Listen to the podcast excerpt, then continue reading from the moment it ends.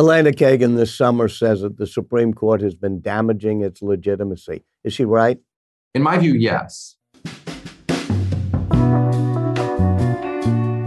Hey everyone, this is Leon from Fiasco and Prologue Projects.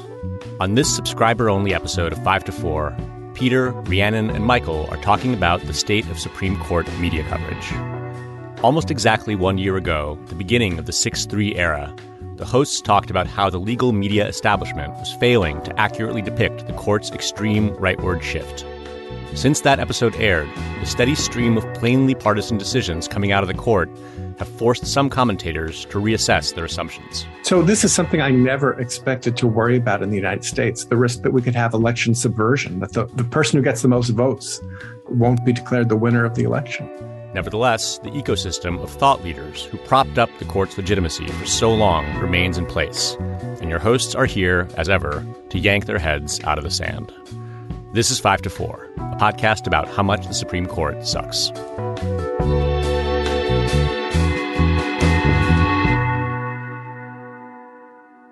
Welcome to 5 to 4, where we dissect and analyze the Supreme Court cases that have created our civil rights, like inflation has created the S&P 500. All hmm. right. I'm Peter. I'm here with Michael hey, everybody. and Rhiannon. I hope our listeners don't care about that. How's your metaphor. portfolio doing? Peter? Yeah. Now, this is a, I'm trying to slowly transition us into being a stocks and business podcast. yeah. Okay, so Rhiannon out then. if you don't if you don't want that money, sure. But we're gonna get those crypto sponsors soon. And that's when that's when it really takes off for us. A couple of housekeeping notes up top. Rhiannon, live from our studio in New York City. yeah, uh, prologue. Hello, hi. Neither Michael nor I are in studio, but still nice to see you there. yeah, yeah. Peter lives in this city. I'm in the city. The only time we're so busy with the podcast that the only time we see each other is podcast stuff, and we're not still not even together or hanging out. That's Yeah. true. The other note is I'm a little bit congested, a little bit sick. I want to warn everyone because I went uh, away for the weekend and partied a little bit. And I know everyone thinks like, oh, Peter probably does tons of drugs and just parties with hot chicks all the time and he can hold it together. But actually, no. Uh, if I do one drug, I will be sick all week. And that's what happened. We're getting old. We're feeling those Yeah. years. Yeah. This is a special episode about the state of what you might call the legal discourse ecosystem. We are now in the wake of one of the most impactful Supreme Court terms in history, where the court's conservative supermajority asserted itself and pushed its far right views across a spectrum of legal issues. We started this podcast because we felt the discourse surrounding the Supreme Court from media coverage to academic discussions was failing to grasp the true nature of the institution. We understood the court to be political and ideological, and the conservatives on the court to be the direct output of an orchestrated right wing legal movement. People within the legal media ecosystem, from journalists and pundits to legal academics, did not talk about the court like that. They talked about the court as if it were a legitimate and apolitical institution. And moreover, their livelihoods were often wrapped up in the idea of the court as a legitimate and apolitical institution. Right. And so the worldviews of these actors are important because they shape political discourse, right? They put out op eds, they appear on cable news, they publish law review articles, and all of these things influence both public and elite opinion. And the failure of these actors to understand the nature of the court has led to a lot of people getting blindsided by this past term. But given the court's recent rulings, especially the overturning of Roe v. Wade, we've started to see some legal academics and legal journalists reckon with their misunderstandings and adjust the way they talk about the court. So we wanted to discuss the current state of the legal discourse. So let's take a, a little step back in time here. The first term with the current 6 to 3 court started in October 2020 and ended in June 2021. And by some measures, it wasn't very eventful. Um, the big hot button issues like abortion and gun rights weren't before the court. Uh, they didn't overturn the presidential election. Uh, and when they were confronted with more controversial items like conflicts between religious liberty and LGBT rights, they forged a slightly more moderate path than they arguably could have. What emerged from that term was a dominant media narrative that the fears of a runaway conservative court were unfounded, and that what we actually had was a 333 court with a block of liberals, a block of conservatives, and a block of moderates. Uh, for example, Joan Biskupic, who covers the court for CNN, wrote and spoke about this, about the 333 court. Uh, Politico published opinion pieces about it. The Economist wrote about it. All sort of up and down legal journalism, people were talking about the surprise moderation of the court. And uh, the overall tone was just sort of like chiding people who had been concerned about the court uh, as if they were sort of unserious or doomsayers, right? And maybe that they didn't understand the law. Like the the law is very like serious and inherently moderate. Yeah, and just to be specific, this narrative, right, was that there were three more moderate conservatives in the center of the court, and that would be Chief Justice John Roberts, Brett Kavanaugh, and Amy Coney Barrett that somehow these three were moderating the the more conservative justices on the court. Mm-hmm. Right. The excesses of the extreme Gorsuch, Thomas, and Alito. Yeah. Right. So at the time, we did an episode uh, arguing that the framing of the court as moderate was both incorrect and dangerous.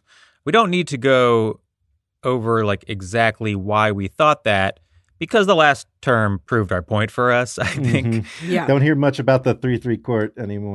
right. Uh, you know, after the jurisprudence about COVID regulations, about the administrative state, gun rights, religion in schools, abortion, no serious person is arguing that we're dealing with a moderate court of any type. But it's worth thinking about how and why the mainstream media got this so wrong just a year and a half ago. Yeah, and we want to talk a little bit about culture in political and legal media. You could write an entire book about this stuff. In fact, there have been books written about it. James Fallows' Breaking the News, I think, is a particularly standout example in the genre.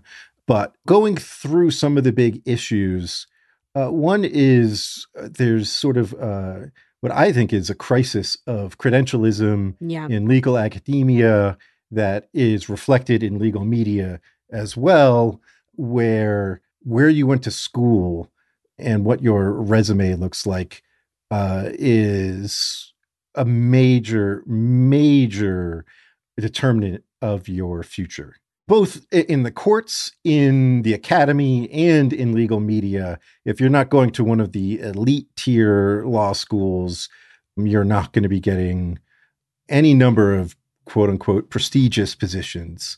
Right. That's an issue though, because these institutions derive their legitimacy from the court itself, right? There's this sort of self reinforcing cycle here where, you know, the professors that are so great that make Harvard law so impressive, the reason they're so great is because they clerked at the Supreme Court because their articles are cited by the Supreme Court. They're considered influential because of their connection to the Supreme Court, their ability to place clerks uh, in prestigious judges and clerkships, including at the Supreme Court. Right. Uh, that means they have an interest in the court itself, in its reputation, right? And so their students, their friends, the, the people who end up covering the court are part of this same thing, right? If you are a journalist covering the court, or if you have op ed space in the Washington Post or the New York Times talking about the court, it's a pretty good chance you clerked for, if not a Supreme Court justice, a prestigious circuit court of appeals judge. Yeah. Again, your credibility is tied to the prestige and credibility of the system writ large, right? Like your entire expertise is derived from the assumption that what the court does is complicated, is difficult for the layperson to understand, and only with a lot of experience and insider knowledge can you sort of disentangle it all for the reader. I was just engaging a, a little bit online with some election law professors who are sort of trying to downplay the import of Moore v. Harper, which is the independent state legislature case, which we've discussed before.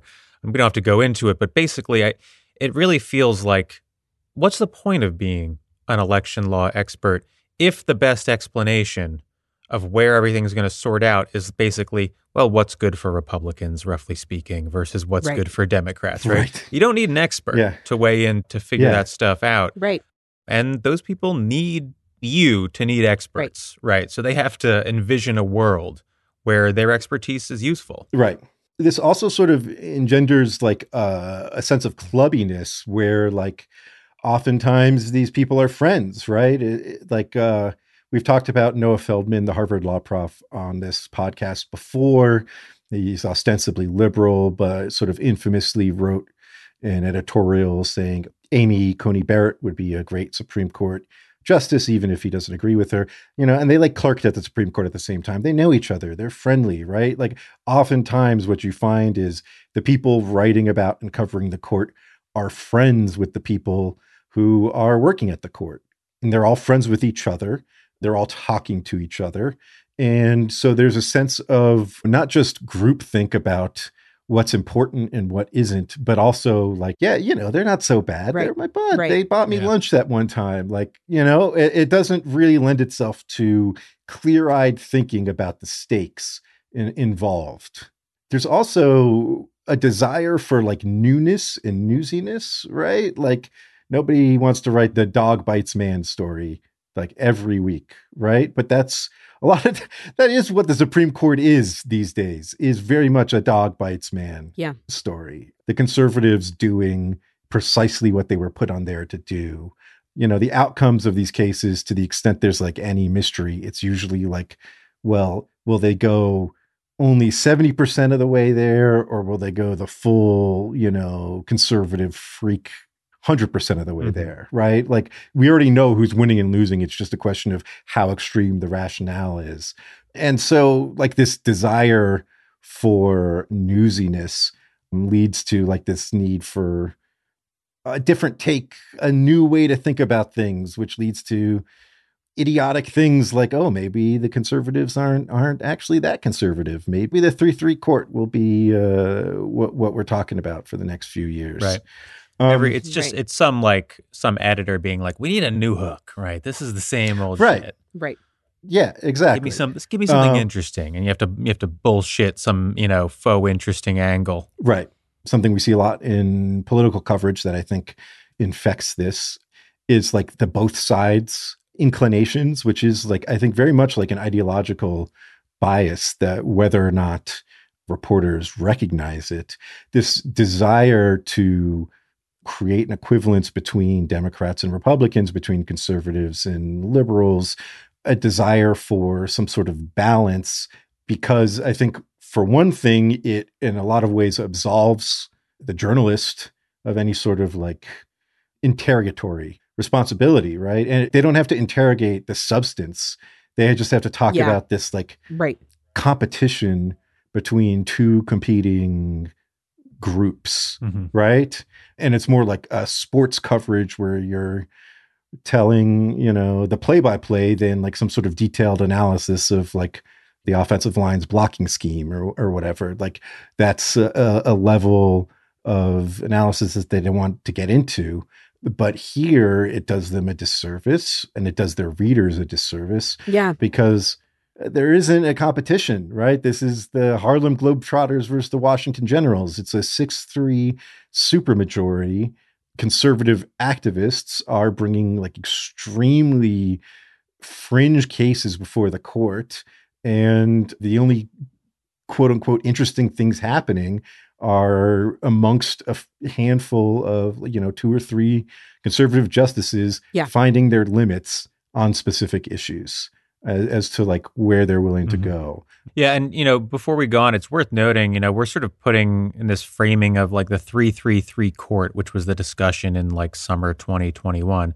But this is a long-standing problem, right? Absolutely. You saw it in like the coverage of whether RBG should retire Yes. in 2013 and 2014, right? You saw it in coverage of like Merrick Garland and Neil Gorsuch and like, you know, that whole debacle where the media didn't quite know what to do with it, you know? Like Yeah. you have politics being played with this institution that the media has sort of decided is not a political one. How do you address that, right?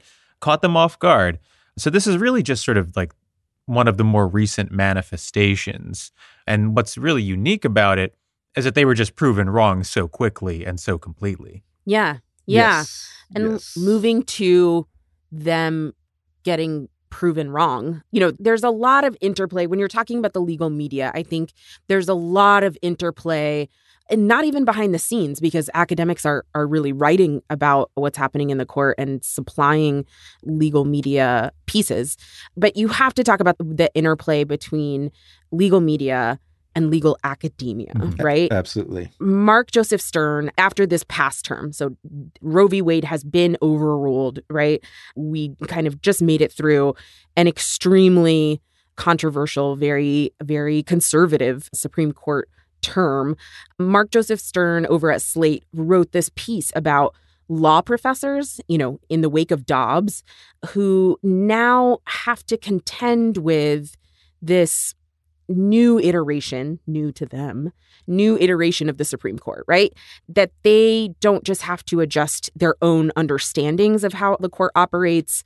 Eh, You know, they have to undo a lifetime of assumptions about how the court works, but they're also having to adjust their pedagogy, like how and what they teach students about the Supreme Court. And basically, what this piece shows is that many liberal professors are like, having a meltdown all of the sudden, right? Like this is really new to them and all of a sudden they don't know what quite what to say and what to teach about the Supreme Court.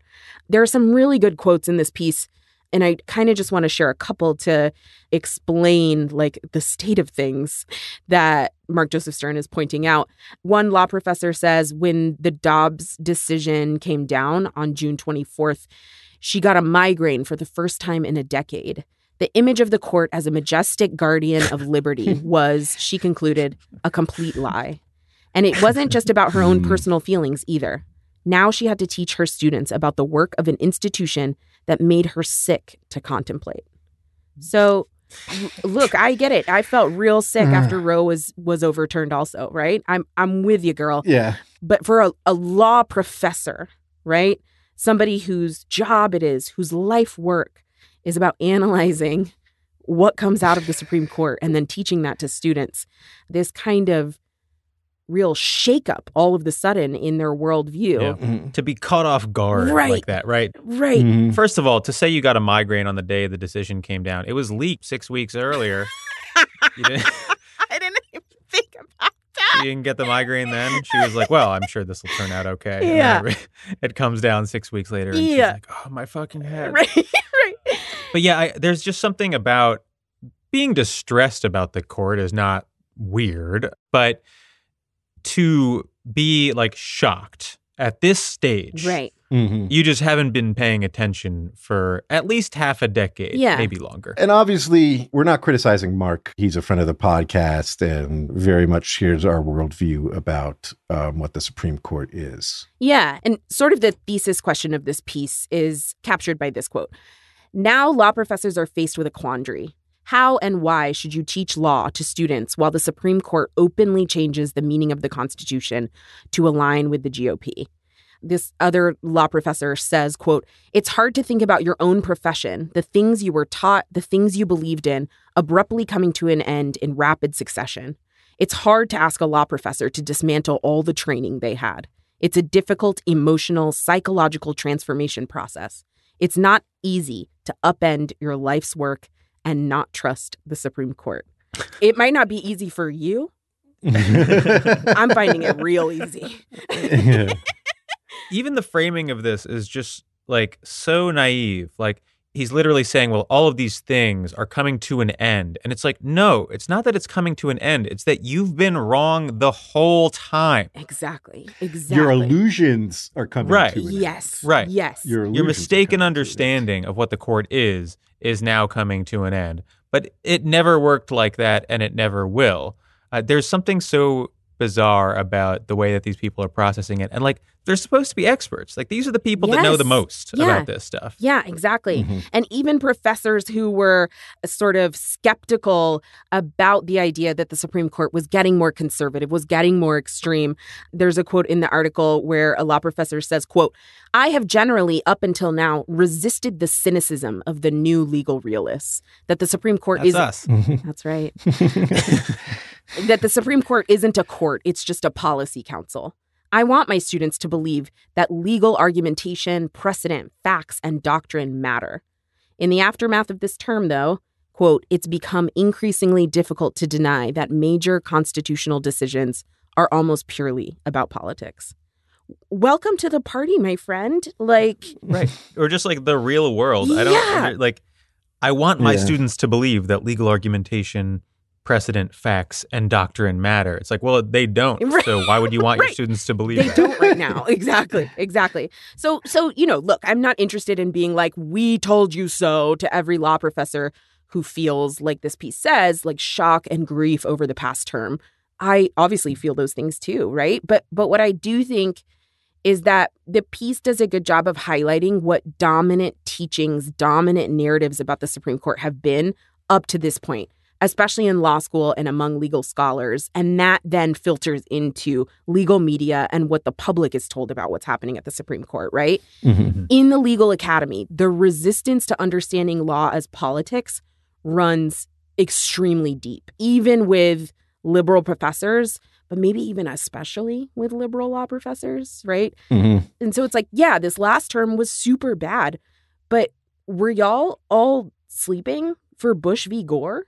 Like, how do you not Mhm. explain, understand that decision more than 20 years ago as political, right? Right. Learning about the law and teaching the law has has extremely problematic retrospective framing, I think. You're always looking to the past. You are never looking to the future. You're almost never discussing the future development of law, how the law is built, how social, political, academic, economic movements shape the law, what the law could be. Like all you do is just look at cases that have already been decided and you surmise what the law is right now. So that like naturally means that cases like Brown v. Board, Miranda v. Arizona, Roe v. Wade, Obergefell, those become the ceiling for you. It's just like these are the best things the court has ever done and not how could this be built on? How do we make this the floor, not the ceiling? How are these legal principles maybe in danger? Hello? Right. It's viewing the study of law as if it's archaeological, as if you're just trying to uncover these truths rather than sort of build a better world, right? Create structures and institutions that can build a more just world. Right. There's rarely any sort of analysis of like the social conditions that gave rise to certain cases, like the civil rights movement creating the conditions for the Brown people. Right. And so there's this complete detachment of our understanding of the law from political power, social power, and how social change is created in, the, in this country. So, what you get with a legal media that's like closely intertwined with the legal academy is a reproduction of those narratives. And you get shock and people reeling about what to say and teach about the law today because, frankly, you were paying attention to the wrong thing this whole time. Yeah. So, one of the ways that this sort of resistance to reality ends up showing itself, revealing itself, is that liberal law professors don't understand the role their writings play in politics. Yes. There is give and take between like conservative legal academics and conservative judges and conservative politicians. And I think all of those players sort of understand their relationship. And like conservative legal academics understand that part of what they do is create pretexts for judges and politicians and create arguments that the judges and politicians can wield in order to pursue their ideological goals, right? And they all understand themselves as engaged. They're all, you know, in the same boat, rowing in the same direction. And liberal academics, I think, oftentimes reject the notion that they're even in the same boat as politicians and, and liberal judges, let alone that they're all, you know, on the same team and rowing in the same direction. They conceive of this the, the whole legal discourse as something entirely separate, something that doesn't leave the ivory tower, right? Doesn't leave academia, or to the extent it Mhm. does, only in a very sort of attenuated way. Right. Purely academic, in both the literal sense and the colloquial sense. Right. Exactly. Exactly. We're all just chatting here, right? Like not too far from just like a dorm room bull session, right? Where you're just like hashing out ideas with someone uh, you like and respect, but don't necessarily agree with or, or something. They do not understand their position in power structures, right? In political power structures Right. that means they don't really understand themselves as like propagandists. And I think, you know, if you told a law professor who was writing, you know, something in the Washington Post that they were engaging in propaganda, they would, you know, liberal law professor, I think would be pretty offended. Conservatives, for the most part, I think do understand this and they take the opportunities they have to push an agenda, right? And Yes. sometimes that makes them look clownish and it makes liberal law professors roll their eyes at some of the stuff they say because it seems so ridiculous to anyone who understands the doctrine or whatever. Uh, but they understand that they are helping create the social conditions for their desired legal outcomes to be realized down the line. Yeah. And I don't think liberal law professors understand that. And I think two examples of that recently are what Peter was just saying with election law professors who are downplaying the dangers of cases before the Supreme Court this term. Right. That discussion was about Moore v. Harper, uh, a case that involves the potential for state legislatures to override the popular will in federal elections. which is creating, helping create the conditions for a future coup, right?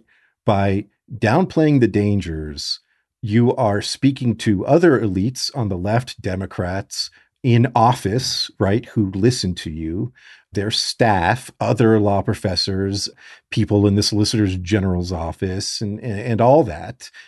And you are telling them this case isn't as dangerous as you think Right.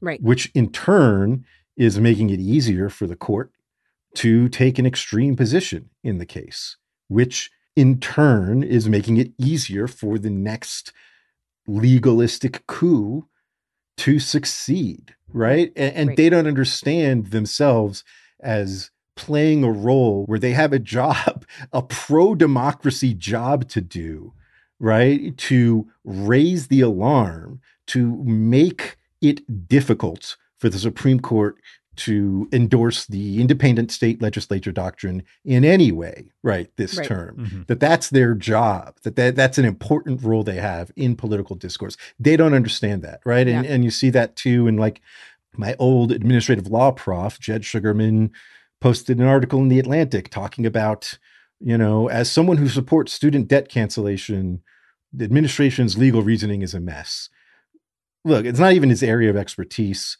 i've seen experts who really disagree with this analysis but of course that article is already appearing in briefs for people trying to challenge the law. Mhm. Yeah, exactly. Conservative activist groups have been challenging the policy. And what do you know? Conservatives are citing Shugerman's article in their briefs. And if you purport to support this policy and you are being used in support of ending the policy, right? Like you have completely misunderstood your role, your platform, and the way you can shape political and legal discourse. Right.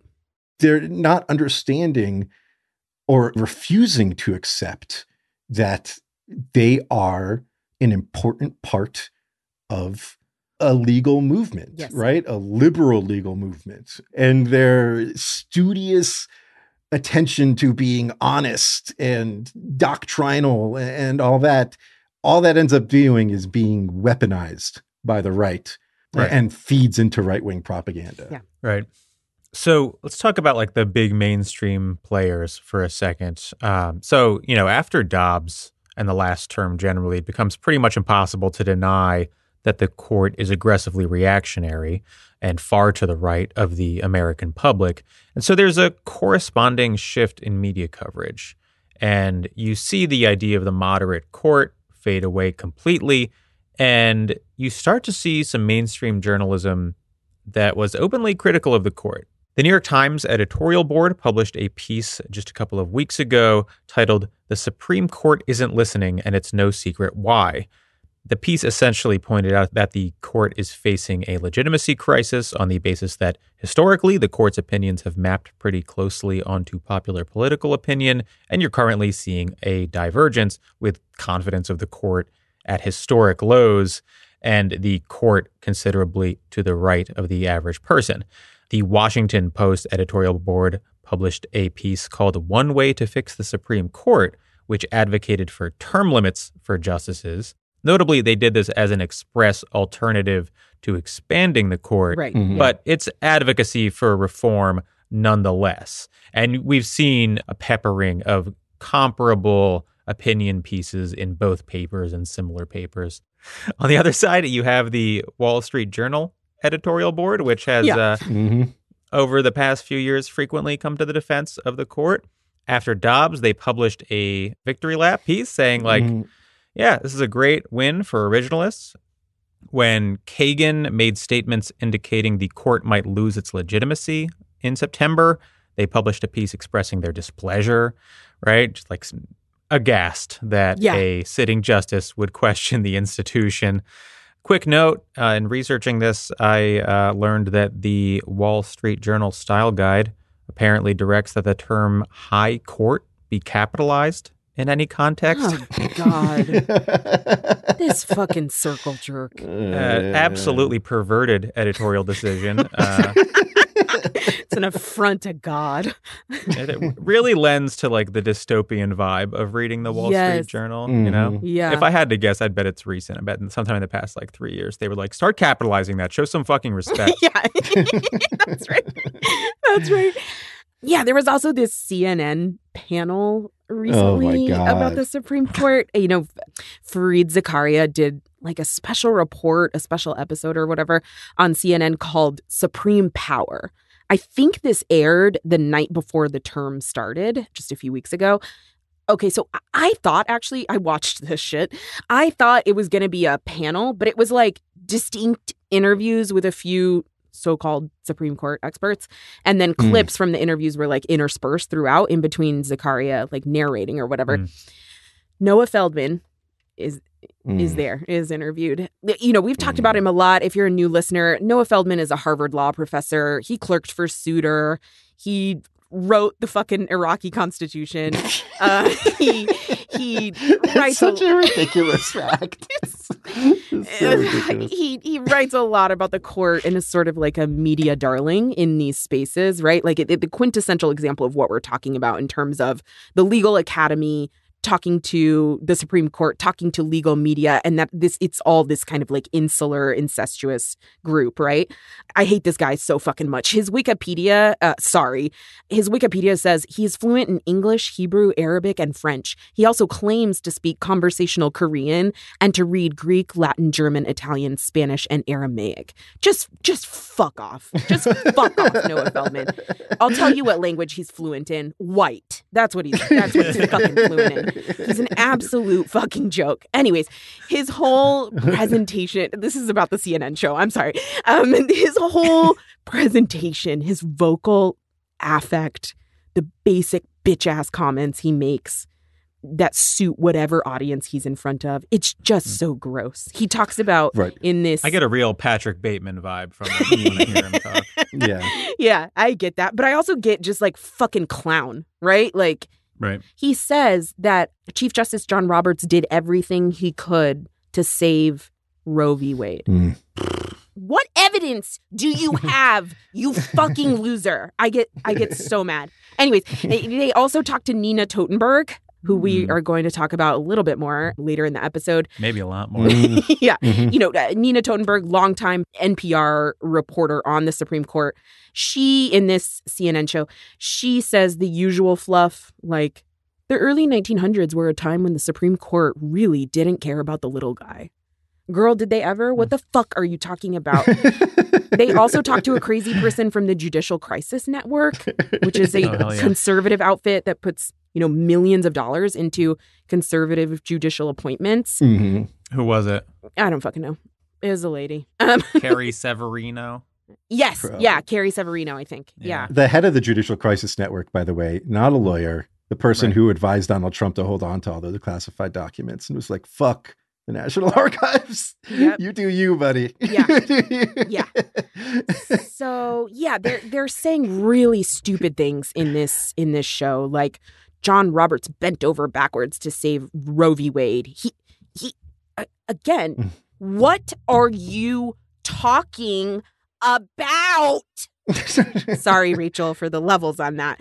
Okay, so you know, dumb commentary aside, the program itself, it's not like awful. Like for someone who doesn't know much about the Supreme Court at all, but like might have a sense that something spooky is happening over there, it's at least contending with the Supreme Court as a political body, right? Like the show, Mhm. Zakaria goes over like a, a history of the New Deal court when when FDR threatened to pack the court, talks about the Federalist Society and Leonard Leo and their massive influence. These are slightly new, relatively recent topics to be discussing with respect to the Supreme Court. So, you know, I I did sense in watching it like a a tiny shift in in media representation of what's going on, which is, you know, Mhm. uh, uh, something different I think than what you would have seen even last term. Right. But you can still see the constraints, right? Like, yes, exactly. like the the range of ideology they're offering there are conservative nutbag, right? Like absolute conservative freak. Right. Yeah. Like would have overturned the election. right, Right. Right. Yeah, exactly. Like somebody who would have voted to install Donald Trump as president in January 2021, Nina Totenberg, uh, a, a centrist, and then Noah Feldman on the left, who is like barely, barely on the left, right? Right. Like an actual, an actual critic of the court, a critic of its power, a critic of the institution in general. Pfft, no way. Right. Like Right. no way. Right. Never. Yeah. Never. Yeah. I, I will say I want to point out one other sort of notable trend before we move on, which is I do think that like Trump's legal problems have influenced the public's view of courts and the law. Mm. Like the debacle with the stolen documents and the Yeah. hack judge, Judge Cannon, who everyone sort of understands is just doing everything she can Mhm. for Donald Trump. right. Future Chief Justice Aileen Cannon. yeah, right. I think that there's like a toxicity to Trump, and he sort of infects these institutions as he touches them, right? And people sort of perceive that. And, you know, you can sort of immediately see when you're looking at that situation, well, that judge is, is a fucking hack, right? right. And I, I think that that has a broader impact. It's, it's easier once you see it in certain contexts to take a step back and say, well, this exists all across the board, all in courts all across the Mhm. country, Yeah. right? And it really does Yeah. sort of undermine respect for courts and legal institutions. And I think you're starting to see that kind of creep up into main, mainstream coverage a little bit. Yeah, I think that's right. I think that's right. Should we talk about Nina Totenberg? Nina, Oh, Nina, Nina. so Nina Totenberg, as I said before, I think has sort of reputation for being somewhat uh, centrist, you know, maybe unbiased. She covers the Supreme Court for NPR, which makes her gives her like a very prominent, you know, place in Supreme Court media. In Absolutely. general. Has been reporting on the Supreme Court since the 1970s. Yeah, she's just like a an institution into herself. Exactly. you know? Yeah. So when Ruth Bader Ginsburg died, it, it came out that you know Totenberg was actually like very good friends with her, maybe more so than people realized, which led to a lot of uh, public outcry, and and she got criticism from NPR's public editor about it, and so she's put out this book. I think it's supposed to be like an answer to those to those criticisms. It's about like the power of friendship, right? Like that's like the byline of, of the book, right? Yeah. Or something like that. It's like Yeah. the secondary title sorry, what's the book called? let's get the full name. Dinners with Ruth. Oh my God. Michael is fucking funny right now, dude. Dinners with Ruth a memoir on the power of friendships, guys. Dinners with Ruth.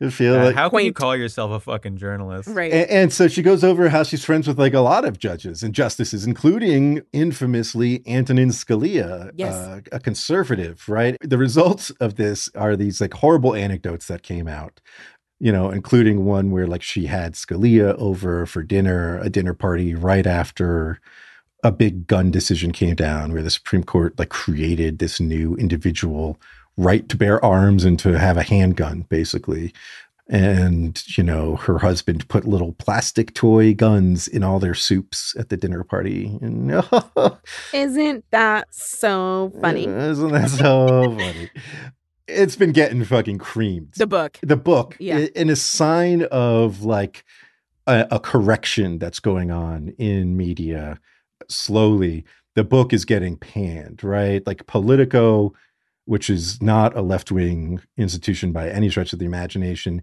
had a long opinion piece sort of wondering like hey might like a little more honesty uh, from Nina Totenberg changed like literally the outcome of the 2016 election if people like she was privy to information about Ginsburg's health that other people weren't Mhm. and and maybe if you know the poor state of her health had been more widely known uh, maybe the election would have gone differently. There was another anecdote in the book about how Ginsburg really wanted to be replaced by the first female president. There's a little bit of information that like maybe maybe if that come out 2012 and 2013 that like you know the reason why she's not retiring is not out of any sort of principle or belief that Obama can't replace her with a capable jurist but this sort of fairy tale diva idea that she would get to be replaced by a female president Right. Just like a symbolic spectacle. Right. Right. Yes, exactly. It's purely an aesthetic, right?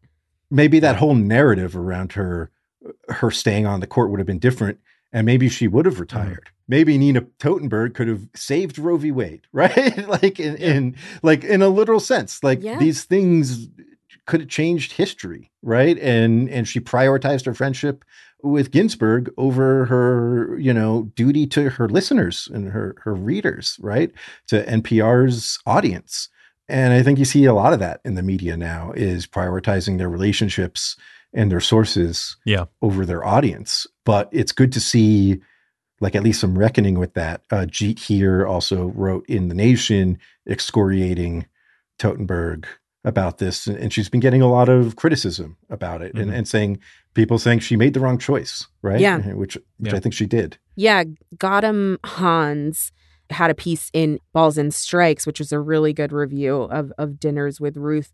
He says, quote, Dinners with Ruth works through an identity crisis in real time. Is it a biography, a memoir, or yet another spine on the shelf of Supreme Court behind the curtain books? Mhm. As the book caroms among biographical sketches, under detailed anecdotes, and surface level Supreme Court case summaries.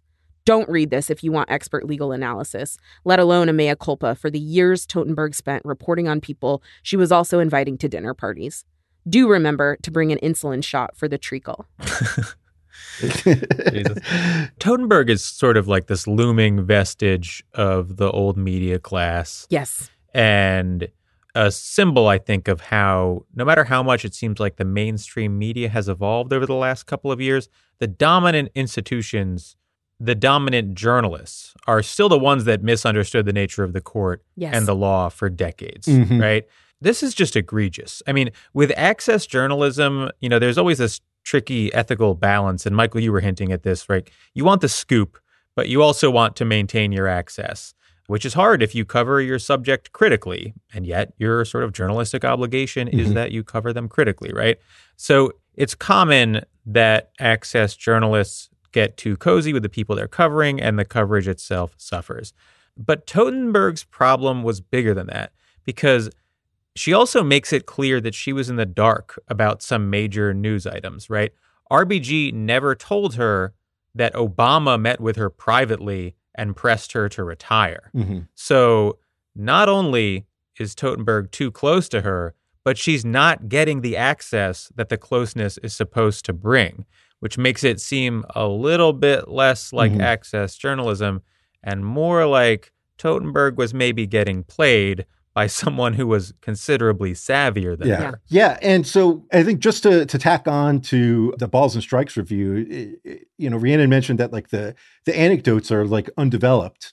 And I think a lot of that, you know, a lot of the weakness from this comes from the fact that like there are definitely stories in this book that Totenberg wouldn't have told if Ginsburg were still alive. Right. But for the most part, those details are revealed in order to make Ginsburg look good, to make her look brave, to make her look like she's persevering through a difficult time to try to get through the Trump administration and and things like that. She's still not revealing anything negative. She's still not giving a full picture. This isn't an honest accounting, right? This is a hagiography of her friend, right? She's still prioritizing her friendship to Ginsburg over an honest mm-hmm. accounting for her audience. Yeah.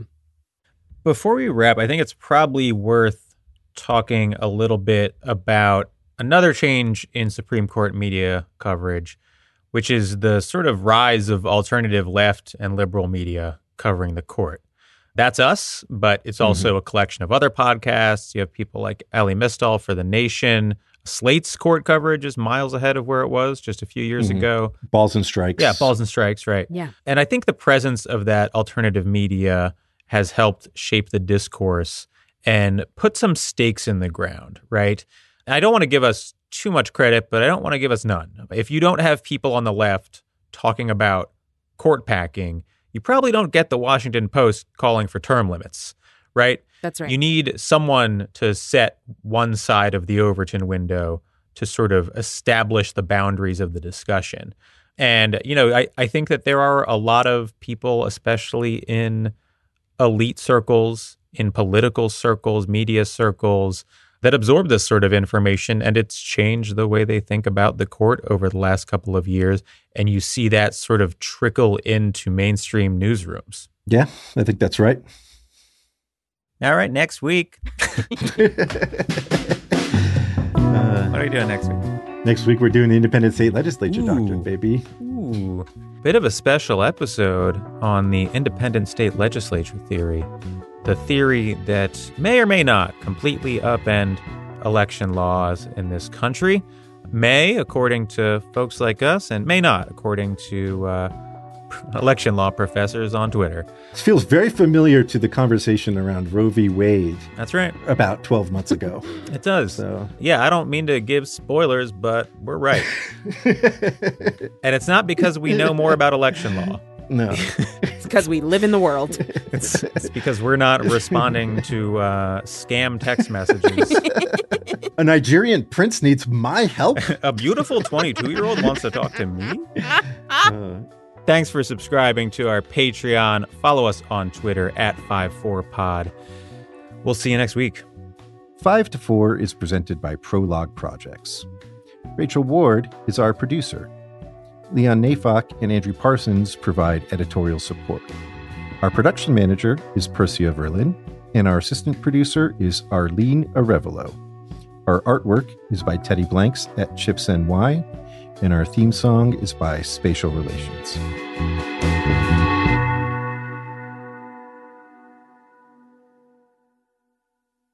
What's the word I what's the word I want to use here? Sorry.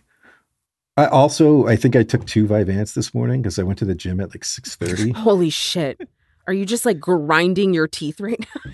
I, I took a Vyvanse I think at like six fifteen a.m. and then again at like eight thirty when I got home and I was like I don't think I took one this morning and so now I'm like um, sorry.